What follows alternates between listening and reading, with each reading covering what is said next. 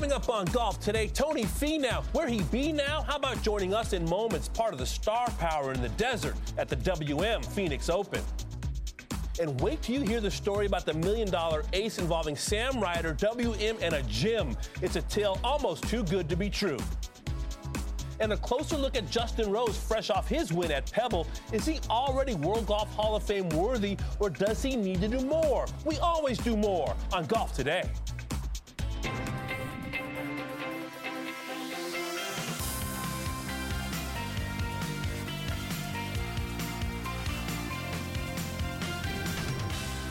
Today.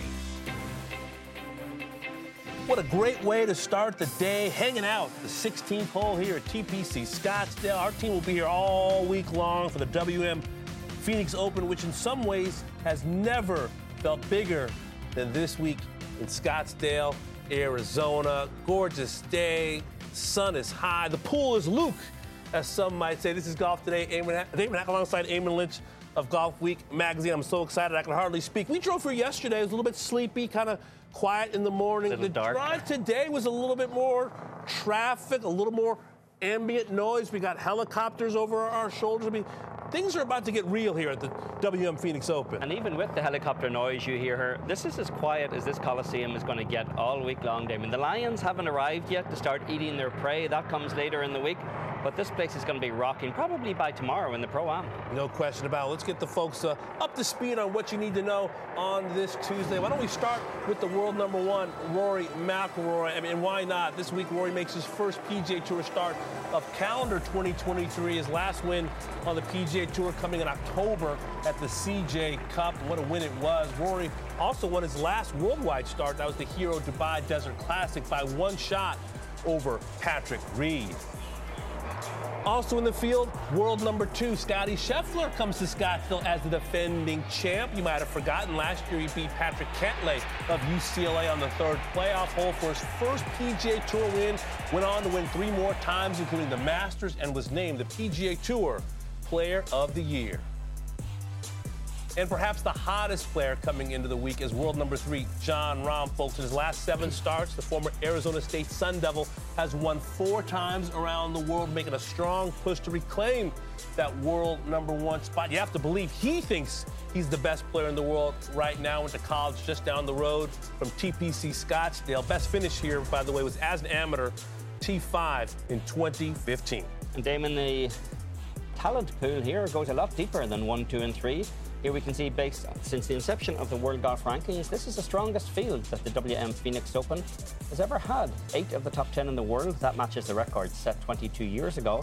More top 25 players than ever before, and 37 of the top 50 players in the world. Also, a record here, which kind of speaks to the depth of the first designated uh, full field event on the PGA Tour. And make no mistake, the players are talking about it, the coaches are talking about it. Had dinner last night with Steve Dalby, who works with Troy Merritt and Sean O'Hair. He lives in Scottsdale, does Steve. He says that it's the talking point, the strength of the field, the increase in the purse. This is not 1932 Ralph Guldahl beating John Pirelli by five shots. We've come a long way from the 1930s. I've been coming here since 2002, Eamon. It feels very, very different. It does feel designated, and I think the players are embracing it. This is a very, very big week on the PGA Tour. It is. Nothing has changed much if you're a spectator or a fan. You're still talking about uh, a tournament that's a party vibe. Mm. It's really party central out here. It's it's the biggest week in town essentially. Even without the Super Bowl, it's the biggest week in town. But a lot has actually changed for the players mm. who are here. We talked yesterday about how not all players have embraced the kind of vibe here. A lot of players steered away from the tournament because they're too easily distracted. Yeah. I guess. But the money is the big thing that has changed this year. And let's take a look at the payouts this year versus last year. And it's an enormous difference in the actual prize money. It's a $20 million pot. It's a $3.6 million payout. Last year's payout was a fraction of the 3.6 million. It was a little bit more than a million four that was paid out last year. So you can see there's a, an enormous difference in terms of what's at stake for the players here. And that's that's going to be an interesting dynamic to watch on this weekend, Damon, in terms of their tolerance for the tomfoolery Yeah. that's out here, because it, is easily distracting for some guys. I suppose it depends when it happens. It adds to great theatre, and we are in for a week of great theatre. One of my favorite uh, Paul Azinger lines is that players choke for cash and they choke for prestige. And I think there's a lot of both this week in the Arizona desert, in the Valley of the Sun. And I think you're going to see, I think, the cream of the crop really rise to the top. We see it in the FedEx Cup playoffs. You tend to get the likes of, of Rory McIlroy, or in times past, years past, Dustin Johnson, Brooks Koepka, you know, dueling, you know, Xander Schauffele. I feel you're going to see that kind of vibe here in terms of the best players with all the money at stake and FedEx Cup points and trying to get your year off to a fantastic start, knowing that the players is coming up and the majors are coming up. I just feel like we're going to be into a, a Rory, Rahm, Scheffler, Finau type of weekend. Call me crazy. I'm going chalk all the way, Eamon. And that would be a great dynamic here as well, because Rory McIlroy is one of the guys who's never played here much, predominantly because he tended to start his year in the Middle East, Right. more so than on American soil. He's only played here once. Patrick Cantlay, who was the runner-up last year, also only played this tournament once over the years as well. We have a guy like Jon Rahm, who's played it every year. Tony Finau mm. making his eighth start here as well. Justin Thomas making his, I believe, ninth start here this year. So some guys have really got a lot of deep experience of what happens here and how to tune out the ample potential for distraction Yeah. and focus on the job at hand. A lot of guys don't have as much experience Yeah. doing that. And it, to me, that just adds another layer to what's already going to be a fairly pressure packed situation, given what's actually at stake just in financial terms. How are we doing blocking out the distractions? The helicopters in the wind. Are we doing all right so far? Well, you almost let it get away from you there right now. I think it was a bogey was on late one for me. All right. Well, someone who started his year right. How about Justin Rose on Monday at Pebble Beach? Nice little tidy three-shot victory, final round of 66. And after his round, the 11-time PGA Tour winner caught up with our own Todd Lewis. Here with the champion. And Justin, we talked last night as the sun was setting uh, and they suspended play, and you said you wanted to come out here on Monday and have a clean round. That was sparkling. What was the formula working for you out there today? Yeah, um, that was obviously I wanted to stay on the front foot. I knew some guys were going to make a run. Um, the tenth hole of the day, or my first hole of the day, the tenth hole, you know, it was the ball didn't go anywhere. Hit, hit pitched in the middle of the green, spun off to the front edge, putted up, left myself five feet. You know, I just felt like this is exactly how I started the day before. You know, but I was able to make that five footer, and I wanted to keep it clean. I wanted to get off on the front foot today.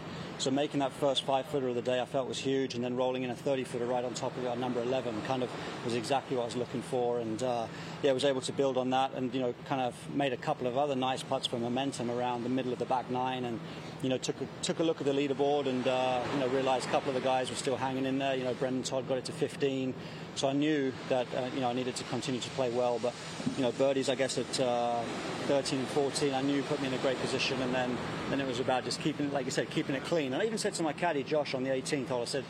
Listen, I know I've got a three shot lead, but I want to keep it clean up the last hole. You know, you're going to play the hole defensively and conservatively, of course you are, but I didn't want to like limp up there and you know make a six or something. I wanted to finish with three good shots, a couple of good putts, and, and move on. So keeping it clean was a good word. You know, I've been working hard, and uh, you know, you know, props to all of my team who have kept believing in me, probably more than I believe in myself. You know, they've all been pushing me forward and uh, working hard alongside me. And sometimes you just do need a result as well. You know, you can kind of believe that you're making progress, but yeah, there's nothing like uh, lifting some hardware to kind of give you that peace of mind and uh, like that, that little bit of confidence. A closer look at the resume of the 42-year-old Englishman. See 11 wins on the PGA Tour, including the 2013 U.S. Open at Merion, Olympic gold medalist, 11 DP World Tour wins, a FedEx Cup champ, won the DP World Tour money title back in 07, and yes, a former world number one who was the recipient of the Payne Stewart Award as well for his general citizenship and charity. I tell you what, it is a, a resume I think to, to envy, but is it a Hall of Fame resume in your mind? That's a resume that's got him on the threshold of the Hall of Fame, but the door isn't open quite yet. He's ticked almost every box. I would argue he probably needs one more big win, a major championship, possibly a Players' Championship, or two, three, four more regular PGA Tour wins. And it's mm. remarkable how agonizingly close he is to it. I mean, he's been runner-up in three majors, twice Yeah. at Augusta National. But to me, the real testament of, of a guy like Justin Rose is there's a horses for courses argument. in this game, and he wins on extremely difficult, Yeah. challenging golf courses. And you take a look at his resume over the years and exactly where Justin Rose has actually claimed those victories, Uh, even all the way back to his amateur days. He won on the old course in St Andrews, but Huntingdale in Australia, Aronimink, Merion, Congressional, Colonial, now at Pebble Beach. And you see several of those courses in there. If you're looking for a little sentimental tip, Damon, Aronimink, Merion, where Justin Rose won his US Open, and Pebble Beach, those are all US Open venues. Yes. This year in the world of golf, only one US Open venue is hosting a major championship, and it's hosting the PGA Championship, which was Oak Hill. Lee Trevino won a US Open at Oak Hill. Lee Trevino also won his US Open at Merion. So maybe there's a little squaring of the circle here with Justin Rose going forward. But great champions win on great courses, and Justin Rose does that. No question about it. Also won at Muirfield Village and Torrey Pines as well. Two more fantastic, tough, stout tests of golf. To me, he's a little bit short at this point. 11 wins. I think of Fred Couples with 15 wins, including the Masters. Mark O'Meara, 16 wins, including two major championships. Does it make a Masters difference though that Freddie was, you know, never, obviously never won an Olympic gold medal, never won a FedEx Yeah. Cup? How much does that count towards the to Hall me, of Fame he, argument? to me, he was a dominant number one in the early 1990s, 1992 especially, when he started off the year winning at Bay Hill, winning at Riviera, winning the Masters. I think that Justin Rose needs a stretch of golf like that. He was number one player in the world for 13 weeks.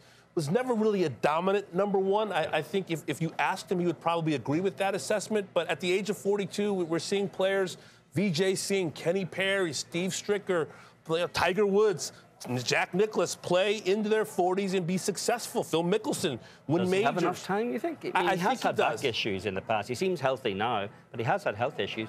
Does Justin Rose have enough time to get to the Hall of Fame? I think he does. Uh, coming off this win at Pebble Beach, which I think is a big win, told me that he believes there's still greatness within his body and that he still has great things he thinks he needs to accomplish. He told me years ago he wants a cherry on top of the Sunday, and whether it's a major championship, get that second major, uh, is it going to be four more PGA Tour wins? I think 15 is a very good number for him, considering Fred Couples is in already and, and, and O'Meara with 16. I just feel like he needs a little bit more on the resume that, that says dominance to me. 2016, not take anything away from the Olympic gold medal, that was kind of the year where a, lot of the best players in the world didn't want to play in the Olympics and chose not to play in the Olympics, and, then, and later rued that decision, seeing how wonderful the Olympics in Rio ended up being. So I just feel like he needs a few more big Sundays against the best players in the world to show a little bit more of that dominance. To me, the, the World Golf Hall of Fame screams dominance. Colin Montgomerie was dominant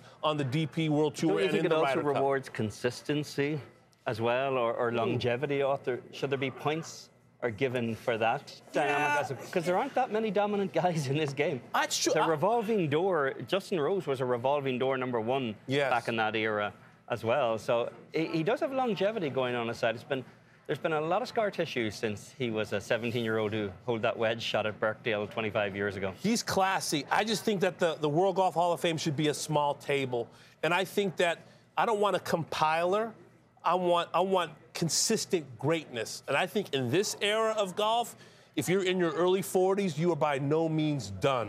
And I think Justin Rose has a great opportunity to show over the next two or three years that a borderline Hall of Famer can be a lead pipe lock Hall of Famer. I would agree with that. I do think there's time left. I do think the table has already grown, perhaps bigger than it should Yes, have. I- I in the think Hall so of as Fame, well. But Justin Rose is not far off there. He's Yes. at least, you know, pulling his chair up to the table. He's not quite getting a place setting yet. Yes, and perhaps another Ryder Cup in his future as well. And speaking of the Ryder Cup, how about a member of the United States Ryder Cup team and President's Cup team, Tony Finau? Where he be now? About to join us at the WM Phoenix Open.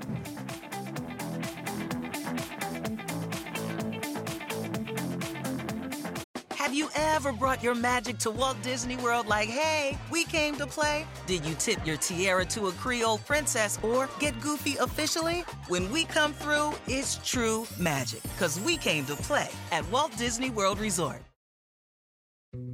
Dietz and Watson's been making meats and cheeses the right way since forever. What's that mean? It means never cutting corners, ever. It means cooking, not processing. It means our Virginia brand ham that's cooked to perfection, then twice baked to layer the flavors. It takes more time, but you can taste the difference. We come to work every day to do it the right way, even if it's the hard way. Because if it's not right for us, it's not right for you. Dietz and Watson, it's a family thing since 1939. Do you want a beautiful lawn? Enter TruGreen, the easiest way to get a great lawn. Just water and mow, and they'll do the rest. Weed control, fertilization, aeration, and more. TruGreen is the official lawn care treatment provider of the PGA Tour, and they have a verified best price, which guarantees you the lowest price with no compromise on quality. You do you. Let TruGreen do your lawn care. Visit trugreen.com, T R U G R E E N.com to get the best lawn at the best price with the best people. Guaranteed.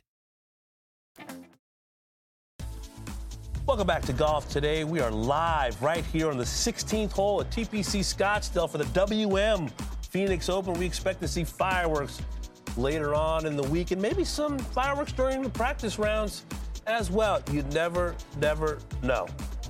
Well, we know a lot about the narrative in this game and how it can change very quickly, as it has for this man, Tony Finau. Let's flash back. This was 2020, looking for a second PGA Tour win here at the WM 72nd hole to win. Just missed the putts in a playoff. Webb Simpson would bury a birdie putt to win the event. Right to left swinger, and, and, and Webb went crazy over the last few holes, able to catch Tony Finau and defeat him in a playoff, which led to some people aiming asking the question: When will Big Tone get win number two? Didn't have to wait too long, Dame. In August 2021 at the Northern Trust, which was a FedEx Cup playoff event, Tony caught fire in the back nine, shot a five under par 30, and then beat Cameron Smith in a great sudden death playoff. And that was his first win in five years. After that, he started to build on it. Last year, the wins continued to stack up pretty quickly for Tony, starting at the 3M Open. He was 17 under par for the week. Was pretty impressive that he made only three bogeys, 72 holes. And then the very next week, took a short journey to Detroit. Same result. Tony went back to back, winning the Rocket Mortgage Classic by a whopping five strokes, running away with a trophy, Damon. If you think Tony was done, think again. Greatness is greedy. Earlier in this season, rode his hot streak for a fifth PGA Tour win at the Cadence Bank Houston Open. His recent results have been, say, strong to quite strong. You see the victory in Houston, the cut at Mayakoba, but a bunch of top tens, Hero World Challenge, Sentry Tournament of Champions, and the Farmers Insurance Open third win in 11 starts when he won in Houston. Doesn't it seem so long ago that we were having six months ago we were having a conversation saying what happened I- to I Tony mean- Finau because the results seem to have plateaued from the, the walking ATM phase where he Oh. was a top ten machine every week, and then he went through a sort of a flatline period. We had that conversation Uh, last summer, and then suddenly the guy goes on a hot streak. Yeah, he's too nice. When is he going to get it done? And now he's become one of the sure things in the game. I said at the end of last year, I thought he's one of those players who will be a lock for the Ryder Cup and the President's Cup because he's performed in those events, because he is a, a likable locker room guy. Yeah. He hits the ball, he plays the modern game. But the belief that he has right now, that is a mighty 15th club.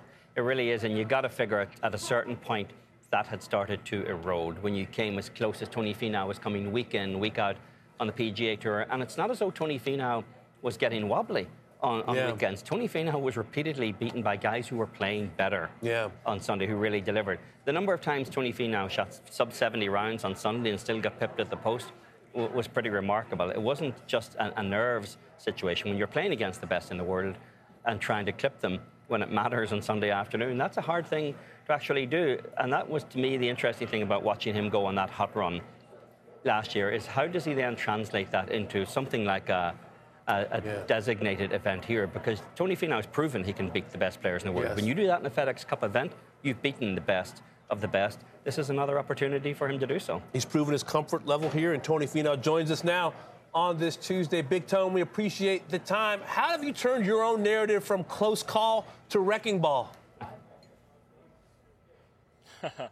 Thanks, guys, uh, for having me on. Well, yeah, after listening to you guys uh, explain it for a little bit, um, I'm no stranger to adversity, you know, really just throughout my life. And um, I've always been one of those that, uh, you know, when you get knocked down, you just got to keep standing up and fighting. And uh, I've always had that belief in myself that, uh, you know, I can play well on a big stage and, and win golf tournaments. And, um, you know, at times it did get difficult, but um, you got to push through. And I think just again, just not being any stranger to adversity throughout my life and throughout my career, um, I've always tried to keep a positive attitude, and, and it's helped me over this last year to, to stack up some wins.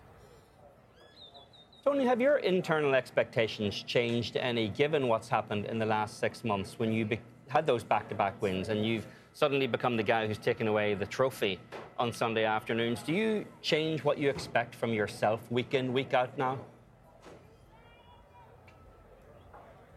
Yeah, I think my, my mindset has changed just in that, uh, you know, I've learned a lot on how to win a golf tournament. You know, I, I didn't have as much um, of that experience. You know, I put myself in that situation many times and wasn't able to do it, but doing it three times in, in seven starts after I won in Houston, um, I think it just gave me that extra belief that I know how to win a golf tournament. I know how to close out a golf tournament. You know, I came from behind and won. I was leading throughout a whole tournament and won, and um, so I've won in different different ways. Um, but I think it just gives me that that extreme confidence to to know that I can win. And, and so yeah, my expectations do um, change a little bit internally, just in that uh, when I put myself in that situation, um, I expect to perform and um, and win golf tournaments. We've heard athletes across sports for time immemorial describe the elation in winning. How would you describe the elation in winning in your chosen sport? yeah, the satisfaction that comes from winning. Um, there's just that that fulfillment um, of all the work that's put in, and to lift a trophy at the end of the week is is a pretty amazing feeling. Um, and you, the thing is that it drives you to want to become more successful, want to win more, and um, that's the cool part about winning. You know, it's you never you never get tired of it, and especially in this in this sport, you know, it takes a team. I've had so many people that have supported me throughout my career and throughout my life, um, but you're the individual that's out there performing, and um, there's just that satisfaction that comes from playing an individual sport and, and winning a golf tournament that I think is uh, pretty indescribable. Tony, right now we can see you're out in one of the quieter corners of the golf course. Behind us here, it's where the zoo happens come this weekend. And you're a guy who embraces the vibe out here. Do you think it'll be a hurdle for some guys who aren't necessarily as attuned to how to deal with the, the noise and the distractions and the party atmosphere? Yeah, no question. I feel like it's a hurdle for um, a lot of guys. It's not a normal week for us. You know, this is the energy, the amount of people, the type of crowd that we draw for this event. Um, it's a lot to deal with, you know, on 16, 17, 18, coming down the stretch, either to uh, close a tournament or, you know, for your first time or um, you know, I think a, a, lot of guys, because it's an elevated event, a lot of guys have chosen not to play it, but they are here this week, and um, it'll be interesting to see how, how guys um, deal with it. But I do think that there's a little bit of a hurdle um, for some guys that either haven't played it often or um, are just not used to that type of energy. Tony, we're showing a video of you uh, from a few years ago when Kobe Bryant passed away, you honored him by wearing the jersey and you talked about the Mamba mentality. I'm amazed how many times I go on Instagram and success goat or Mamba mentality will pop onto my phone and I'm watching this treasure trove of Kobe Bryant videos, his speeches. How much do you still kind of do that as well? Lean on Kobe's mentality from back in the day?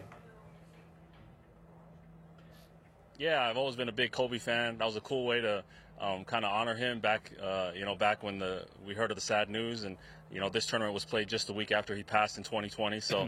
it was a way to pay homage to one of my NBA favorites, um, arguably my NBA NBA all-time favorite. But um, I definitely draw draw an inspiration from from Kobe. You know, I've I've heard a lot of new talks and uh, interviews from him that people are just now releasing.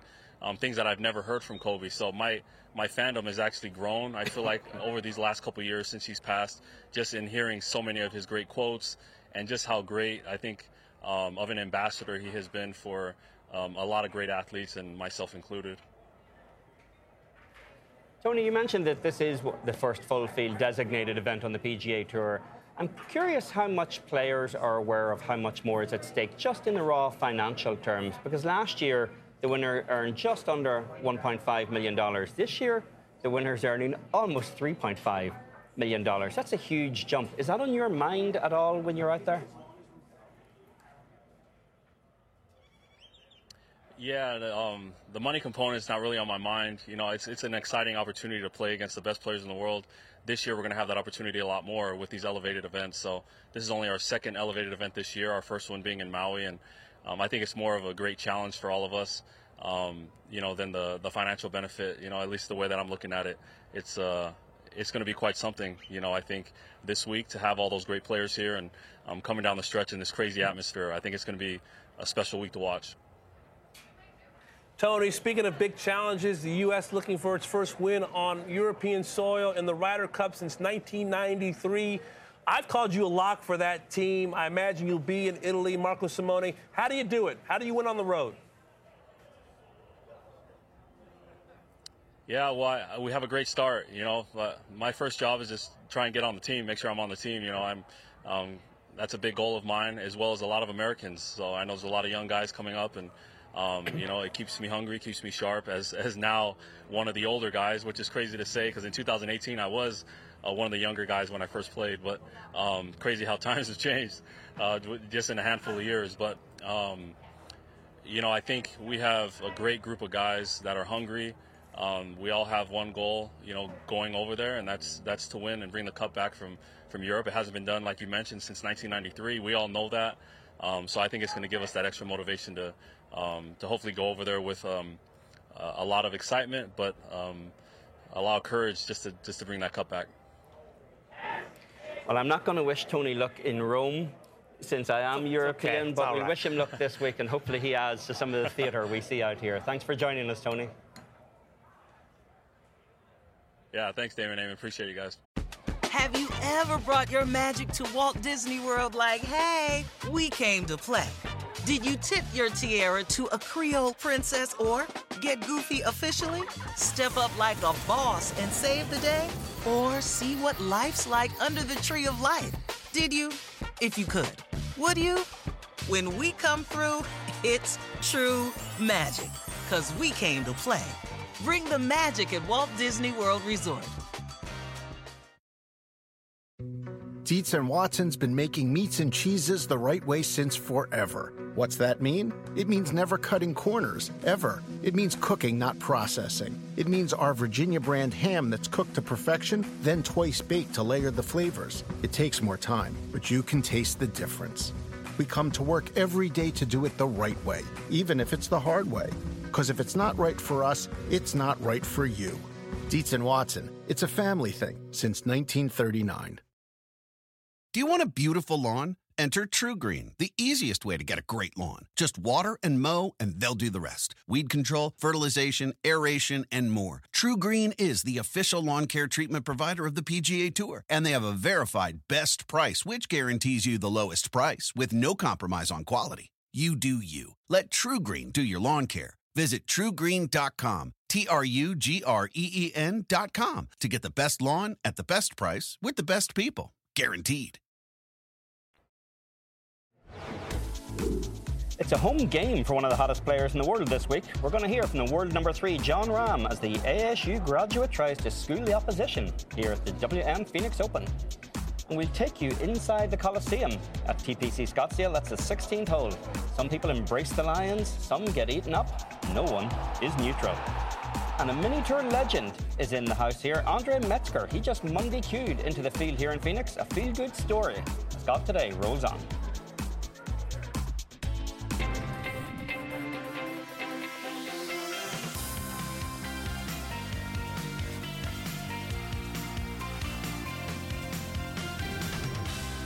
Today. Star of the show this week, arguably, the par 3 16th hole at the WM Phoenix Open, TPC Scottsdale. Tell you what, it's starting to fill up. The fans getting a little loose, you know, not crazy loose, but just starting to kind of give us a little bit of a hint on what the rest of the week is going to be like in the Valley of the Sun. You got a big football game, if you're that kind of thing, and some great golf at this designated event, the WM Phoenix Open. What a great perch we have. Damon Hack alongside Eamon Lynch of Golf Week magazine. And, you know, there's going to be a lot of people here and a lot of noise. The golf course, I think, is underrated. I think because of the build out and the, the aces that we've seen here, maybe slightly overshadowed is the quality of this Jay Morrish Tom Weiskopf design. Well, it does what every tour venue ought to do, which is be a great stage for great theatre. Yeah. And we've seen that over the years, long before we had these kind of build outs around us now that we do on 60. You know what it was like here in, in Tiger's Ace back in the day when Andrew Magee made an ace on a par four Yes. on this golf course as well. We've seen great moments over the years here, and that's what Tom Weiskopf and Jay Morrish did when they built this golf course back in the 1980s. It is that definition of a stadium golf course. It's set up for the fan viewing experience, and it's seen a great deal of great drama. Fantastic finishes. Tony Finau versus Webb Simpson. Hideki Matsuyama versus Rickie Fowler. JB Holmes versus Phil Mickelson. I mean, there have been some wonderful duels here. Not to mention a long ago Tiger Woods ace on this very hole as well. Can you imagine what the noise would be like if Tiger did an ace on this hole now with the theatre that we have now? Because this kind of like feels like an arena fight. Yes. in here now. And this decides an awful lot of what happens here. Uh, this is what keeps guys away and it's what keeps guys coming Yeah. back. Is the idea of do you embrace what you see here or do you fear it? Mm. And I think there are plenty of guys on both sides of the ledger. Most guys, I suspect, are somewhere in the middle where they tolerate it. Need a thick skin to play successfully at the WM Phoenix Open, especially this hole behind us. And I tell you what, the strength of field this week, it is remarkable. We've talked about it. Eight top 10 players. That's the same as 2001. But check out the top 25 players this week. 22. The previous high was 16 in 01 and then last year. And then top 50 players, 37 in the field compared to 31 back in 2001 since the inception of the OWGR back in 1986. So, what exactly is a designated event? These are 17 of the 47 events on the PGA Tour schedule this season. These are the events with elevated purses, $20 million, field commitments from the tour's top players. Part of this was all about getting the best players playing against each other more and more often for larger purses. This is the second elevated event this year, Damon, after the Sentry Tournament of Champions. And here are some coming up after the WM Phoenix Open. Next week in Los Angeles, the Genesis Invitational Tigers event. Then on to Arnold Palmer's Invitational at Bay Hill in March, followed by the Players. And then eventually the WGC Dell Technologies Match Play in March. So we're seeing month after month, we're seeing a, an increasing pace of these designated events where the best players in the world are going to face each other are you a fan of it so far, or are you still waiting to see what happens this week? I mean, so far, so good. When I know that I've got Rory and Rahm and Scheffler and Thomas and the best players, Tony Finau, side by side, shoulder to shoulder, it does mean something. It, it, this is what I think, in some ways, has lacked on the PGA Tour. It's just the knowledge that these players will be there. I imagine the sponsors are very happy. You wrote a very interesting column, though, on kind of what the, the designated events mean big picture that maybe a, a, a, more distinct line between the haves and have nots is there a danger when the getting is so good as it is as a de- at a designated event the politics behind the designated events i find is really interesting because there is a consumer facing side to this argument which is fans want to see the best players week after week or as often as the tour can produce them that's simple enough. The internal dynamic on the tour is that these guys want to get paid more. Mm. And it's very hard to get paid more if you have full field designated events because a lot of the elite guys will just see too many players they regard as journeymen who are eating up a part of the pot. And that's eventually going to be an issue that has to be addressed. Should designated events be full field events? What, what's the happy number? Right now, there's 135 guys in the field here in Phoenix. There were just 39, 38 in the field at the Sentry Tournament of Champions. Yeah. That one was too low. One's probably too high if you ask a lot of the elite players here, and that's an ongoing discussion in the tour right now among players and tour executives as to what is that happy medium when you move into 2024. It doesn't matter this year because the tour announced that because the designated status was so late in the going that it wasn't going to impact any of the field sizes for 2023. Right. 2024 is a different story. My guess is, from what I'm hearing, you're going to see something that's somewhat similar to the old WGC totals, which was somewhere in the high 70s, low 80s as a field. I tell you what, having covered WGCs, and I enjoyed some of them, there was a little bit of a lack of jeopardy and a lack of tension with no cuts and limited fields. This feels big. There's a build out here. It's a larger field than those old WGCs. So I think going forward, for television, for the fans, for the PGA Tour. They're going to have to kind of find that happy medium because you don't want a big time event to feel sleepy. This does not feel sleepy. It never feels sleepy. But you want to feel like there is some jeopardy with all of the money that's being earned by these players you don't want to cross the line where suddenly, well, it's just kind of like a, a, place for the fat cats to hang out. You want jeopardy, you want tension, at least I do. And that jeopardy is going to be a key to how these events work in 2024 because what I've been told by people I've talked to is that there will be cuts, mm. even in more limited field events, even if it's just 80 or 85 guys, there will be a cut. The key is everyone will get paid. That's mm. under discussion right now at the tour level. It's in some cases just a nominal amount of money that they'll get paid, and they'll forfeit the right, obviously, to compete for, for bigger purses going forward in the tournament. But the idea that they will be rewarded by being there and then fight through a 36 hole cut right. and move forward. But you can't lose sight of the money that's at stake here. And we can take a look at what the actual payout is here, just that's been divided among 135 guys this week in Phoenix. $3.6 million to the winner. Compare that to last year when the designated events didn't exist. And that's an increase of more than $2 million. Even down in, in 10th place is worth more than twice what it used to be. So the money, as you point out, Damon, is, is extraordinary.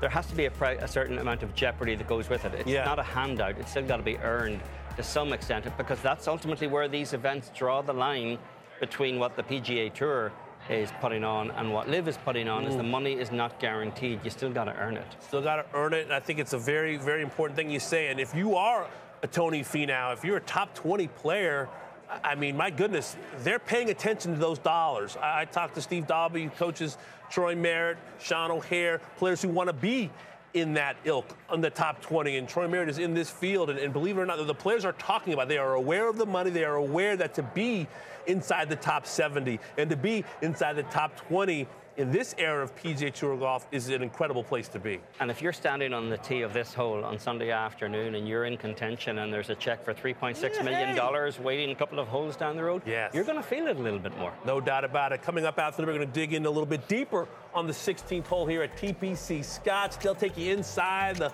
the hole. George Savaricas is actually inside the stadium to show us what the players will face this week. A lot of that guy.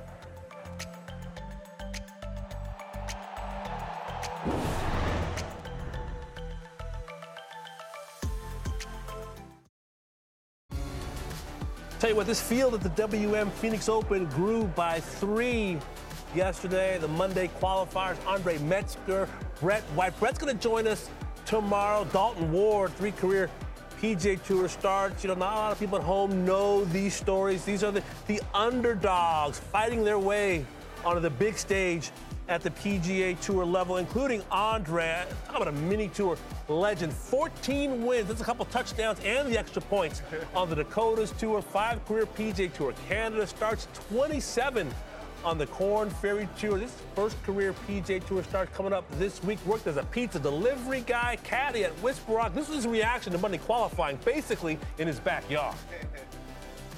Congratulations, man. Home home tournament, kind of really uh, home. I mean, it's like 10 minute drive from my home home. I mean, that's a nice part of it, right? There's a financial aspect. You get to save some money and oh, stay at home. Yeah, the problem is I don't have any money to save, so this is really good. I love it. I love it, Andre. Thanks, man. Hey, brother.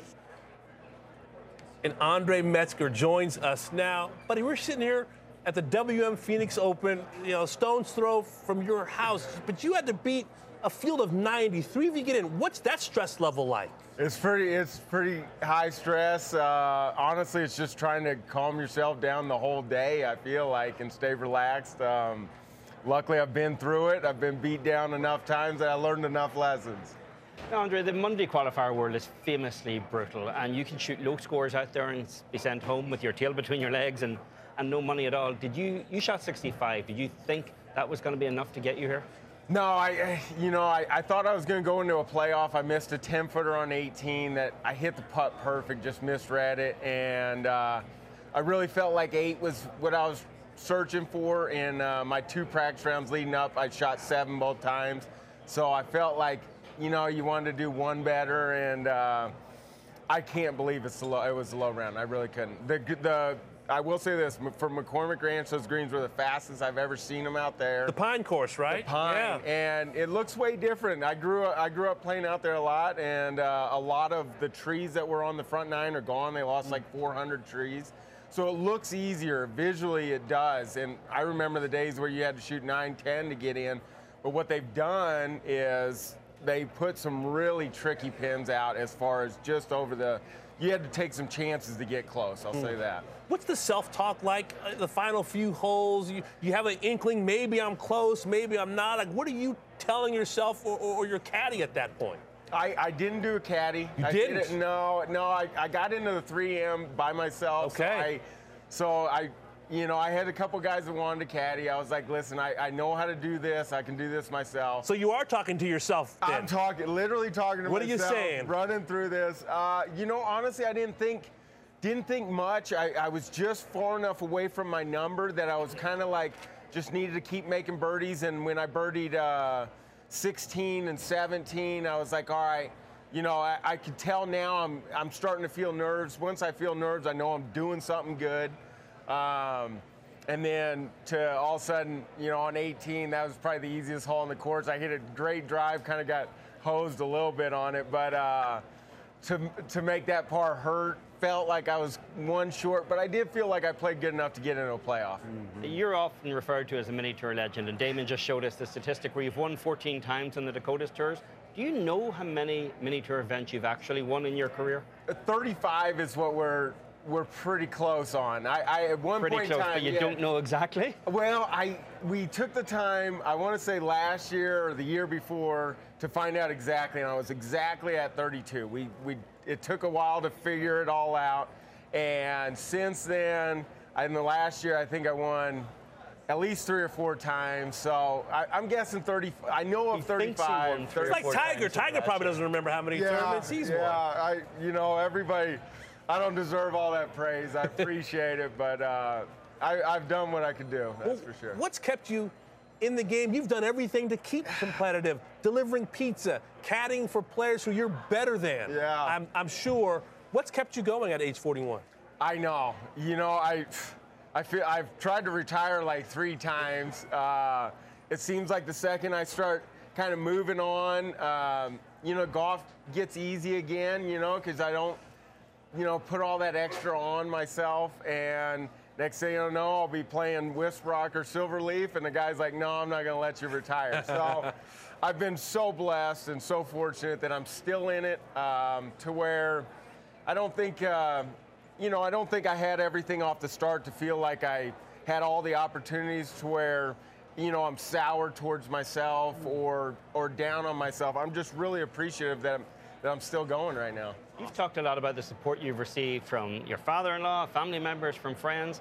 Have you gone through your career where other people have more faith in you than you have had it yourself at some Oh, points? I'd say that might be my whole career, honestly. The, uh, I, I mean, relentlessly, everybody, you know, really gives me high praises so often, and I almost don't know how to take it at times. You know, it's it's it's like, well, if I'm really that good, then why haven't I done this or that? And you know, when I get in that mode, you know, it's just it's more destructive. So I, you know, I just hang on it. I, I believe what they're saying. I, I I believe in myself, or I wouldn't still be playing.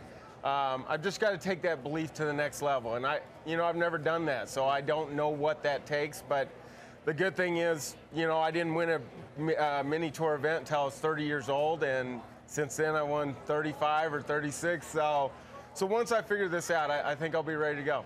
We talk about guys and, and gals fighting for status, fighting for their cards. You're a boxing Yeah. aficionado, from what I understand. Uh, What is that background? Are you a Mike Tyson fan? What's your boxing love? Well, believe it or not, my dad's actually in the National Wrestling Hall of Fame, one of the greatest wrestlers of all time. So I grew up with as tough as it gets, and and uh, but you know he's he's he was so good. The higher you get, you you understand how to be uh, real supportive. You know, constantly lifting you up, and then if if I'm sloughing off, you know, beat pounding you back down, and. Uh, you know, I feel like this game is designed to beat you down, and you try and enjoy as much as you can when you win. Uh, there's been many times when my wife's like, "Hey, you just won. We gotta celebrate." Where I'm like, "Man, no, I gotta get ready for that." You know, so So I've got an incredible supporting, you know, cast behind my behind me that I get to talk to a lot. That are constantly pumping me up because uh, I'm guessing that I'm more that type that kind of beats myself down, so they feel the need to do that. Yeah. This is obviously one of the designated events on the PGA Tour. A $20 million purse out there, 3.6 to the winner. How difficult is it for you to separate the playing goals or the scoring goals from what the potential payday is like? That's. I think that's kind of the whole thing. I think that's what what uh, Monday qualifiers dealing with the most is not. It's more the, the, the distractions and the things that get you off of your your focus towards what you're trying to do. You know, and and. Uh, best examples, both like 3M. I told my wife, you know, this is what I'm going to do, and I went super focused on on getting into that. This week, you know, I, I, I went over to the Bahamas, played ter- uh, played terrible, wasn't used to the wind, but it made me make some corrections as far as taking off some curve off my golf ball.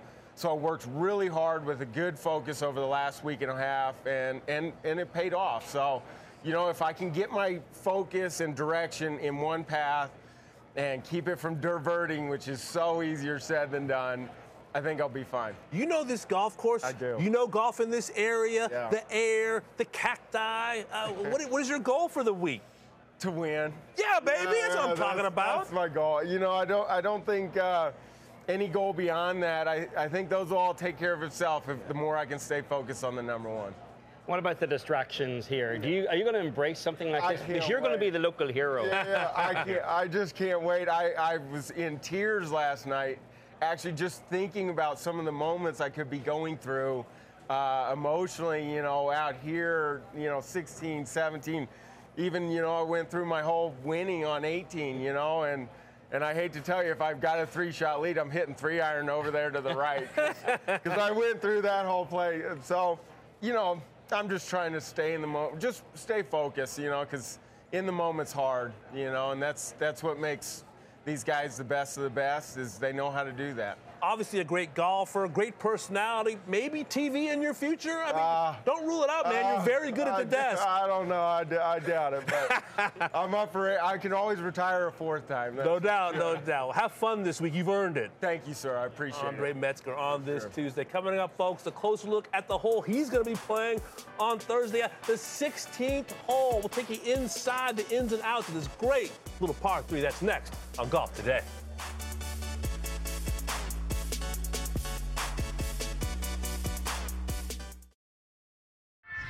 Golf Central Update brought to you by Callaway Golf. Welcome back to Golf Today. Flashback 2015. Young Jon Rahm as an amateur at ASU. And I tell you what, he made a run on the weekend, ended up finishing tied for fifth. Actually, his best finish in the WM Phoenix Open for the two time Ben Hogan Award winner to ASU in 2015 and 2016. His results here TPC Scottsdale, fantastic finishes, all of them. But there you see that best finish eight years ago as an amateur from Barrika, Spain. And because he comes in on such great form, has won four of his last seven worldwide, here you go. The odds on favorite, our buddies at Points PointsBet Sportsbook say plus 800 for Jon Rahm to keep the pot boiling, one of his favorite places on the globe. And taking a look of, of late, he just continues to, to hoist trophies, find himself in contention in October, winning the Spanish Open, and very important event for him. He patronizes his home country event. He says it carries a unique pressure being often the highest ranked player in the field to go ahead and win your national open. And then he finished the year winning that DP World Tour Championship. Great trophy, by the way. I'd probably like maybe lean it somewhere near the fireplace, maybe get some get some shine on that trophy, have it really sparkle and light up the the living room. And then of course, getting a little get back, a little revenge on Maui after finishing just short last year to Cameron Smith gets the W this year at the Sentry Tournament Champions, and he wasn't done. American Express, wife Kelly, the kids are there as well. Jon Rahm chasing that world number one, currently the number three player in the world. And this is a pretty hot streak he's been on, as you noted, Damon. Here are his last seven worldwide starts. Nothing worse than a tie for eighth and four victories. It's time now for Meet the Press. Jon Rahm is in the media center. It's always good to, to stay at home for a tournament, even though it's it's a little different to the dynamics we usually have, right? Being in a hotel and or not being in a hotel. Um, besides that, the, the best part is just being comfortable, right? It's not like I'm overly having to try to learn a golf course or get familiar with the area. You know, it's it's uh, it's a lot easier, a lot less stress um, to deal with it. So very comfortable, very happy. Looking forward to continuing the good play and hopefully showing up Sunday with a chance. Uh, going off that, you're looking for a win here, make an eighth start, but um, have finished T16 or better in all of them. Um, what about this course suits your game?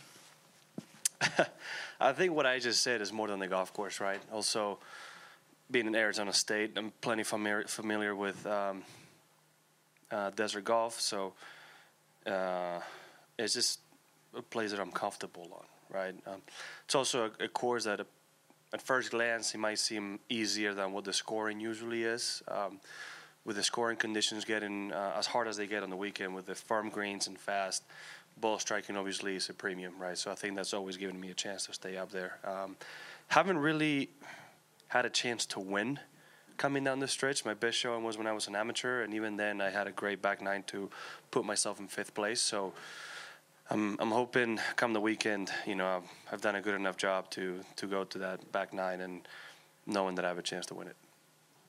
Perfect. With that, we'll open up to questions with the media.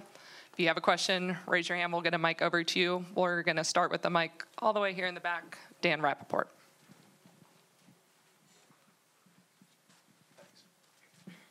Jon, it feels like even before this tournament became designated or elevated, uh, with just how unique it is, it, it's really emerged as one of the premier tournaments on the PGA Tour. I'm wondering, among players, where does this tournament rank among ones that you kind of want to pick off before you're done? I think this was a designated event before we even knew what they were going to be. No matter what the purse is, this tournament is going to be what it is. Uh, very few sporting events in the world can comfortably be happening the same week as the Super Bowl and still have the impact that they have like this one. Uh, with that said, I don't think it's everybody's favorite. Right? I think either you love it or you hate it. You either want to play it or you don't. So there's no in between. Uh, in my case, I love it. I want to come every year. Uh, it ranks highly in my in my list, but uh, I know a few people that would put it very far down their list. So uh, I don't. I wouldn't know what to say. Because they just don't want to deal with all the hectic and the craziness. Whatever it may be, yeah. Um, I mean, since I came first time eight years ago, can't believe it's been eight years. Um, it's it's gotten exponentially louder and louder and louder. Right, it's been a significant difference every year. So I get it. I mean, in 16 last year when Justin Thomas chipped in, I didn't want to see a Dasani water bottle coming straight from my head from the third story, but I did see it. So those are the things that hopefully they can rein back a little bit on and and keep it strictly about the game. Um, but again, those are also the things that maybe people don't want to deal with on a, on a regular basis. Uh, again, it's one week a year, so I think a lot of us welcome it for one week. And then we'll keep Mike in the back. We'll go here at Ben Everill. Hey, mate, you just you just talked about how you know it's a Super Bowl week. Um, everything's usually happening here. This is also a betting state. Um, the fans can legally bet here. Do you think that the on-site activations, both here and what they're building across the road, etc., give another level for fans um, to sort of get excited about? I'm not gonna lie. I know very little about gambling. Uh, I don't like gambling in that sense. Uh, on the golf course with friends, maybe because I have some control over it, but uh, I don't do the sports book or DraftKings and things like that. Uh, so I can't. I don't know what's going on. So uh, I really don't think I mean, I'm pretty sure that was going on before it was legal, so I don't think that's going to change much. And over here, MK with CBS. Hey, Jon. Um, you had mentioned this being a home tournament, and I'm curious if you have any normal live specific day to day routine that you're excited you get to, to enjoy this week while teeing it up. uh, sleeping in my own bed, big, big plus. Um, it's just waking up at home, right, and knowing that you're home is I don't know something relaxing about it. Uh, you know, morning and nighttime routine with uh, with the kids in hotels, sometimes you're not always in the same room, or you know, it can be a little bit more hectic. They're comfortable with it; it's very easy in that sense. So uh, there's little things. Knowing that there's certain restaurants that I can go to and, and know I'm going to be taken care of. Being a, a Silverleaf ambassador and living at Silverleaf, knowing that I can go to the club and again have a, a relaxed afternoon if I need to. Um, I feel like I have a few more ways, a few more outlets to kind of R and R if I need to throughout the week, more than a, a regular tour event where I don't know the city well. World number three, Jon Rahm, always thoughtful uh, with his answers, I feel, in the media center. What did you take away from what he had to say? The fact that he referred to how comfortable he is here twice, how he referred to that it's a low stress week mm. for him, mm. how he embraces what he referred to as the craziness here. Others stay away because it's not to their tastes. He wants to play here every year.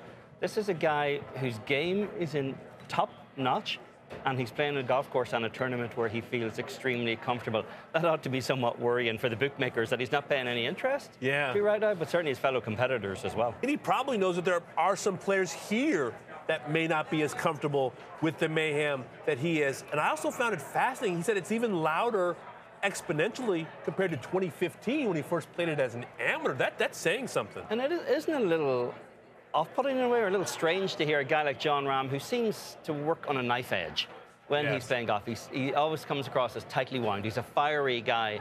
He would be the kind of guy you would think, with the theatrics out here, would be kind of thrown off a little bit more, maybe mm. a little less tolerant of, of some of the antics out here. But he actually embraces it, and I guess that's the truth of playing at TPC Scottsdale. The more you embrace it, the less likely you are to be bothered by yeah. people. It's when you come across as not being particularly interested or a little standoffish with people, well, then they're, they're just going to pile on. But I also detected just a little bit of, of a caution flag from, from Jon Rahm saying he didn't want to get a Dasani bottle to the head.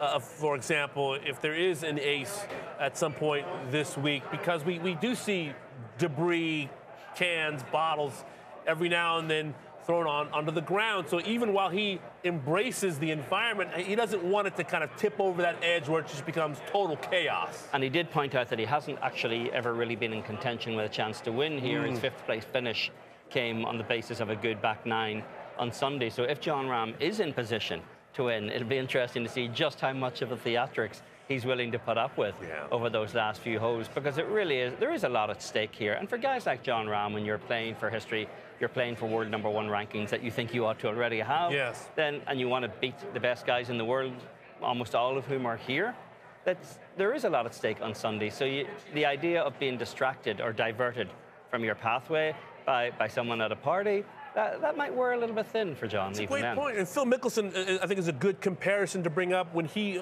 won here or was in contention here, he won 16 times at ASU. Jon Rahm won 11 times at ASU. Should Jon Rahm find himself in contention, I would think this place would go cray cray, as the kids say. Well, it's going to be cray cray anyway come the weekend. And when we come back, we're going to take a little tour of the 16th hole and we try to find somebody who knows a little something about partying in Scottsdale. George Savaricas. He's going to lead the way coming up.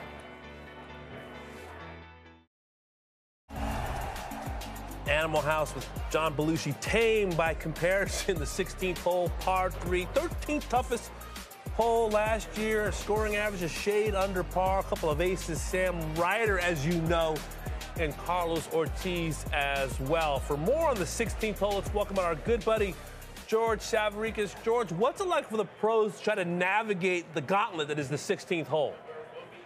Damon, it's funny if you, if you took pros in the PGA Tour, plop them here on the 16th hole in say October it's really not much of a challenge of a par three. They're hitting a wedge, nine iron, maybe an eight iron. I'd say 80 to 90 percent of the time they're making par or birdie. There's no hazards here. There's no real atmosphere. Fast forward to February, Super Bowl weekend here at the WM Phoenix Open. Insert 17,000 well watered fans, and it completely changes things. And you forget you're coming off a risk reward par five at the 15th. Then it's the walk through the tunnel and you can hear the noise, and you're like a gladiator entering the loudest hole in professional golf. The hole can play anywhere from, say, a buck 15 this week at the WM Phoenix Open to, if they want to tip it, have the tee back, pin back, you're at 160, 170. So the guys are hitting anywhere from a seven iron to a wedge. They know with the adrenaline, they're going to hit it five to 10 yards further than they normally would because of the atmosphere. That's for the returning players, the veterans who have experienced the 16th hole before. What about the rookies getting their first taste of 16? What do they expect? I'm actually pretty excited. I feel like I play better um, just with crowds in general. Um, wouldn't say a lot of crowds are usually following me. They're kind of the bigger groups, but I mean, 16 is going to be full regardless. So um, I think I'm just excited for that. I'll be amped up and probably have to take that into account a little bit for sure, but I'm, I'm more excited than nervous or anything like that. So it's, it's going to be a fun experience. I'm going to breathe, um, try and calm myself down, but I know I'm going to be nervous. Uh, probably club down. We'll, we'll be excited, and uh, I think we'll check the wind before we get there. And if there's anything, if there's even a little bit downwind, we're definitely going to club less. Kind of hard to prepare for, for sure, but um, you know, you kind of, I guess, have to treat it as white noise and just focus in on uh, your process and um, just executing a good shot. Oh yeah, yeah, I love that. It reminds me of basketball. I feel like I'm completely prepared for that hole, and uh, I love the rowdiness of the people and the noise, and I think it brings a great aspect to the game of golf. If you're Taylor Montgomery, you've been riding a heater so far this season on the PGA Tour, so you got to be excited with where your game is at and what you're going to see this week at the WM Phoenix Open. Damon and Eamon, I thought you guys did a good job breaking down what we heard from Jon Rahm, how he embraces the atmosphere. It seems like the guys who welcome it seem to thrive on 16. The guys who let it overpower them or overcome them. Those are the guys who think it's too mm. much to handle. Well said, George Savaricas in the belly of the beast here at 16. it's still calm right now. We know it's only going to get louder. How about this stage, this venue? I mean, we've been here since Monday. Our show began today with a little helicopter flyby, and now we just got that ambient noise starting to slowly ratchet up. It really is, and it doesn't get any louder than right here. And it's so interesting to hear guys talk about this particular hole as though it's a real gauntlet that they have to run. Because if you take away all of these stands, the hole is nothing. It's, it's right. not something that concerns these guys at all. It's purely the atmosphere. And uh, the closing holes here tend to test different things as they do at every tournament, Damon. I, I would argue 18 tests your nerve. You're trying to yeah. fit it between the water and the bunkers. 17 would test your decision making clarity. This hole is purely a test of your focus. Mm. And in a way, your patience. What are you prepared to tune out? Or what are you going to let get to you?